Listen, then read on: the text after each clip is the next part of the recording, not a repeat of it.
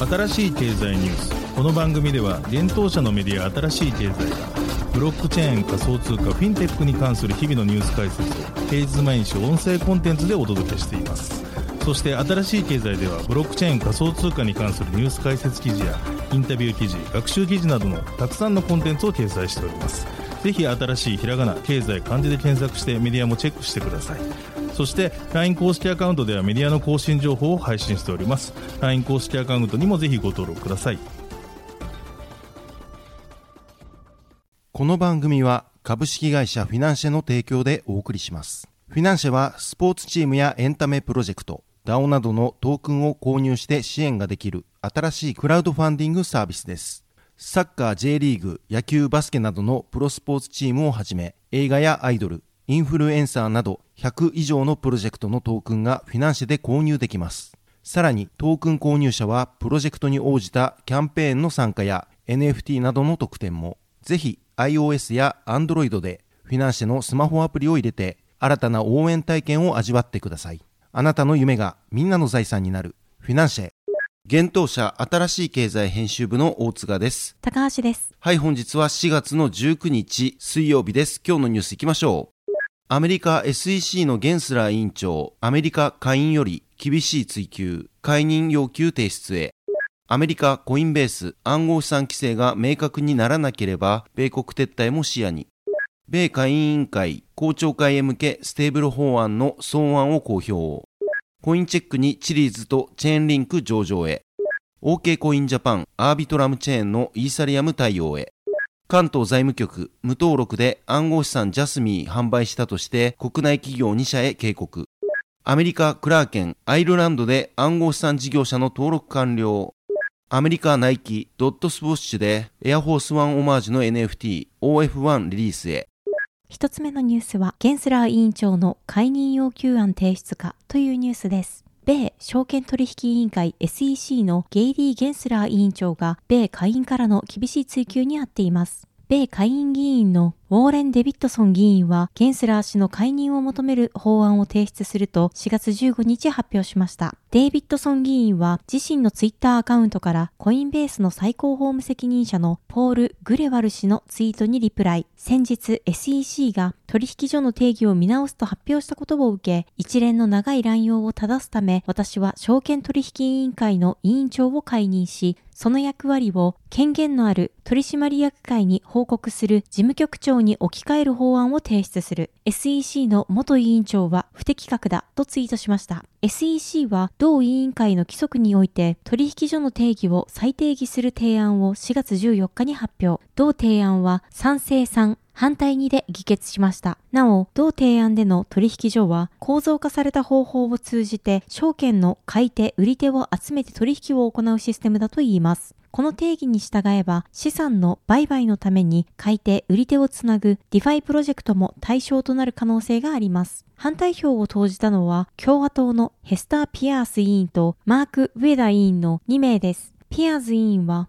暗号資産擁護派でクリプトマムとして知られています。なお、今後この提案は エスイーシー を率いる民主党多数派の委員会投票にかけられるようです。また、米国下院金融サービス委員会議長のパトリック・マクヘンリ議長もしがつじゅうはちにちの エスイーシー 監督審査公聴会の場でゲンスラー委員長に対し、米国法の下でイーサは エスイーシー の管轄下にある証券か証券先物取引委員会の管轄下にあるコモディティ化について明確な回答を求めると厳しく追及しました。マクヘンリ議長は答弁の中で明確な回答を避けるゲンスラー委員長の発言を何度も遮り、現行法の下でイーサは商品か証券かを判断してほしいと指摘しています。なお、その質問に対しゲンスラー委員長は最後まで明確な回答を返しませんでした。また、下院委員会のマキシン・ウォーターズ議員は エスイーシー の執行能力について質問を展開しました。ゲンスラー委員長によれば エスイーシー は暗号資産業界を規制遵守に導く手段、権限、意思を持っているとのことです。また、ゲンスラー委員長は暗号資産業界について、暗号資産業界は法令遵守を書いており、その多くは故意的に遵守を怠っていると主張しています。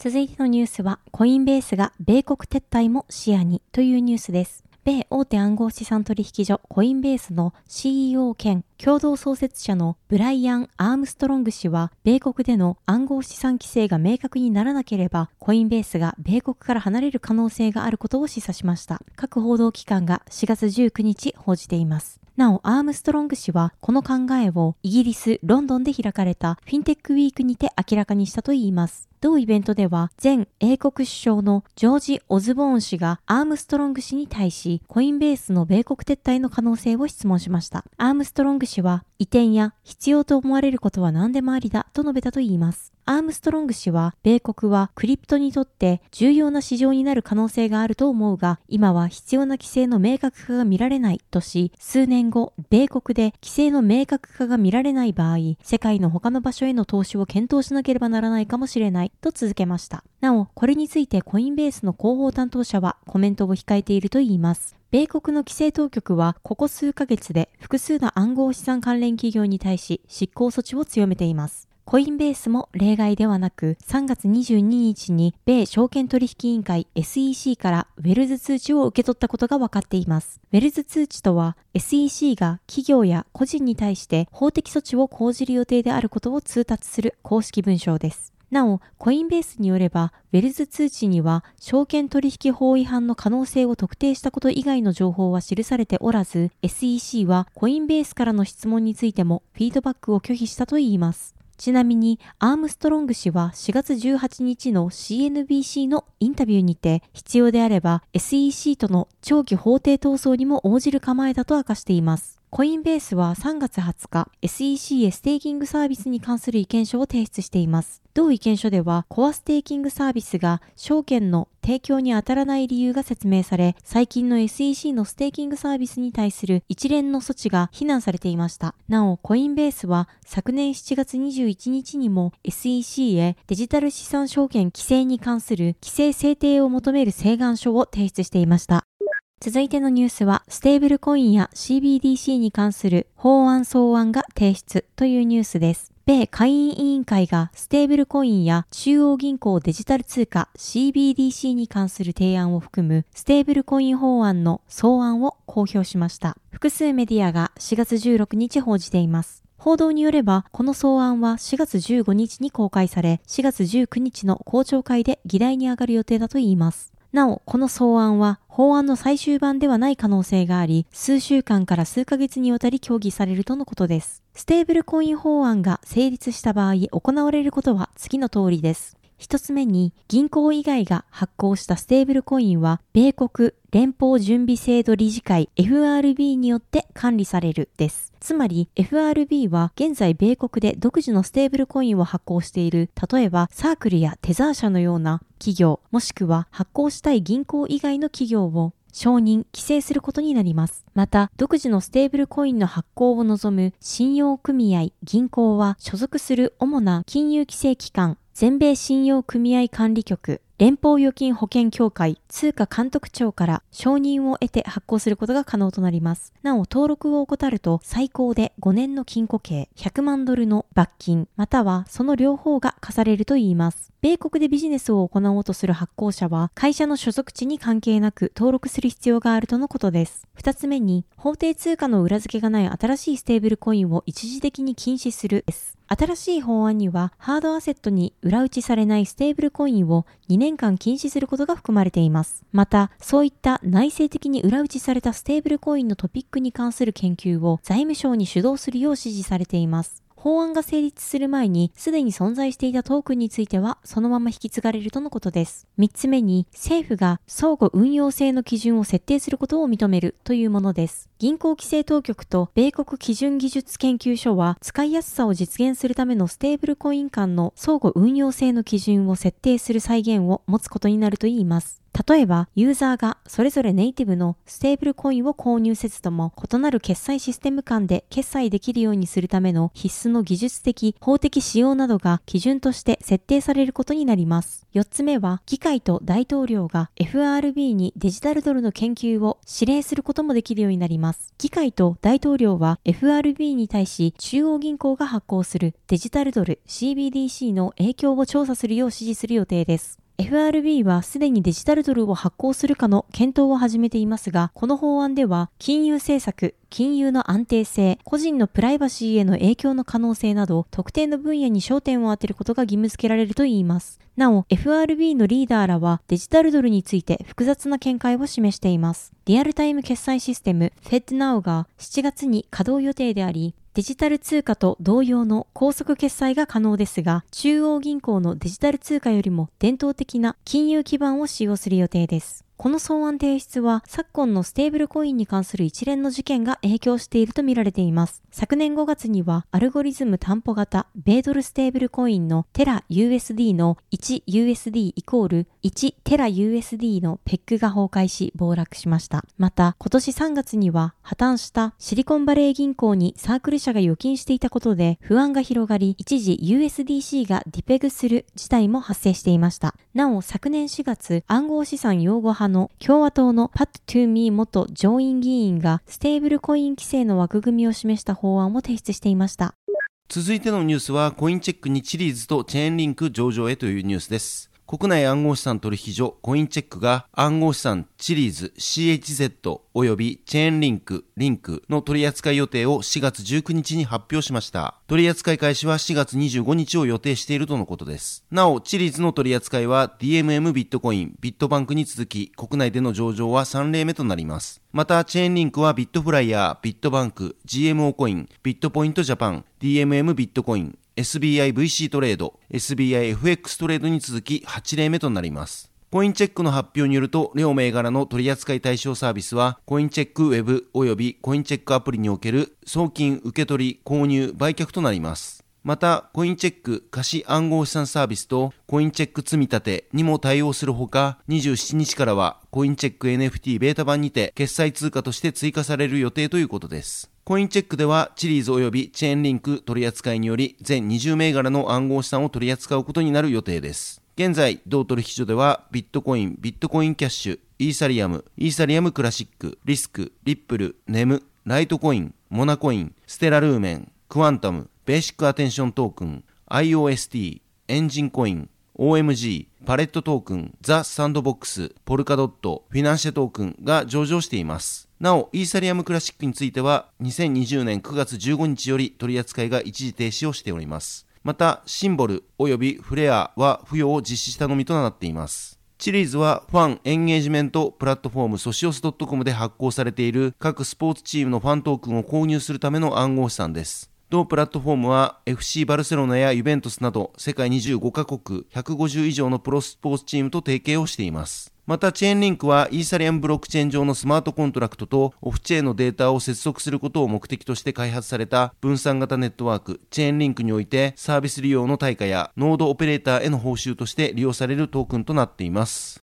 続いてのニュースは OK コインジャパンアービトラムイーサに対応へというニュースです。国内暗号資産取引所 OK コインジャパンが同取引所にて取り扱う暗号資産イーサリアムにおいて新たにアービトラムワンのブロックチェーンに対応することをしがつじゅうしちにちに発表しました。これにより同取引所ではイーサリアム及びアービトラムワンのネットワーク上のイーサが入出庫できるようになるということです。対応時期については今年のごがつちゅうじゅんを予定しているとのことです。日程の詳細が決まり次第、別途告知がされるようです。アービトラムはイーサリアムのレイヤーツースケーリングソリューションです。同ネットワークではオプティミスティックロールアップを採用することでイーサリアムの安全性を保ちつつオフチェーンでの高速処理を実現しています。ロールアップとは元となるブロックチェーンのセキュリティなどを活用しながらガス代やネットワークの混雑解消を図るスケーリング技術のことです。オプティミスティックロールアップでは正当性の検証方法をレイヤーワンイーサリアムに提出されるデータはすべて正当なものであるという楽観的オプティミスティックな前提に基づいて検証を行う手法にてスケーラビリティを確保しています。なお、アービトラムではアービトラムワンおよびアービトラムノバのふたつのネットワークを展開しています。アービトラムワンはアービトラムのパブリックなメインネットであり、誰でもバリデーターとなることができる仕組みとなっています。一方で、アービトラムノーバは選定されたバリデーターのみが参加する許可型のメインネットとなっており、厳密な分散性を達成することはできませんが、その分低い手数料での利用を可能にしています。そのような特性から、アービトラムワンは DeFi および エヌエフティー 向けチェーン、アービトラムノーバはゲームおよびソーシャルアプリに特化したチェーンとして取り扱われるケースが多いです。続いてのニュースは、関東財務局が無登録の暗号資産交換業へ警告というニュースです。財務省関東財務局が無登録で暗号資産交換業を行う者に対し警告を行ったことをしがつじゅうはちにちに発表しました。今回警告を受けたのはクリプトカレンシーワールドワイド株式会社および株式会社ブリッジインベストメントのに社です。発表によると両社はオンラインセミナー等を通じて暗号資産交換業を行っていたとして関東財務局より警告を受けています。また今回両社への警告にあたり関東財務局は当該業者当該に社から当時上場予定の暗号資産ジャスミンを購入したとの情報が寄せられていると報告をしています。ジャスミンについては現在国内において暗号資産交換業者の認可を受けているビットポイントジャパンおよびビットトレードにて取り扱いがされている暗号資産です。ジャスミーは IoT プラットフォームを開発する日本企業ジャスミー株式会社が発行する イーアールシーにじゅう 企画のトークンです。デバイス間のトークン転送やネットワークサービスの支払いに利用できるとされています。なお関東財務局は今回警告を発した両社の業者名等、所在地または住所について勧誘資料等に基づいて記載しており、虚偽の可能性があるとしています。また当局は暗号資産交換業者は資金決済法上の登録が必要です。登録を受けずに暗号資産売買の勧誘等をすることは法律違反の可能性があり、無登録業者による詐欺的な勧誘が多発していますとも注意喚起を行っています。続いてのニュースはアメリカ・クラーケンがアイルランドで暗号資産事業者にというニュースです。アメリカ大手暗号資産取引所クラーケンがアイルランドにて暗号資産に関連したサービスを提供するにあたり必要なライセンスを取得したことをしがつじゅうはちにちに発表しました。発表によるとライセンスを取得したのはアイルランドにあるクラーケンの子会社であるペイワードユーロソリューションズです。暗号資産サービスプロバイダー ブイエーエスピー としてアイルランド中央銀行 シービーアイ に登録が完了したということです。なお今回のクラーケンのこの動きは イーユー 欧州連合による暗号資産市場規制法案マイカの制定に先駆けたものとなります。マイカは イーユー の暗号資産サービスプロバイダーに向けて包括的な暗号資産市場規制を示す法案です。にせんにじゅうねんくがつに原案が提出され、その後いくつかの要件を追加し、にせんにじゅうにねんろくがつに欧州理事会にて暫定合意に達しました。現在立法化が進められており、今月しがつこう半の欧州議会での投票により承認を得られれば、早ければにせんにじゅうよねんしがつに法律として施行されることになっています。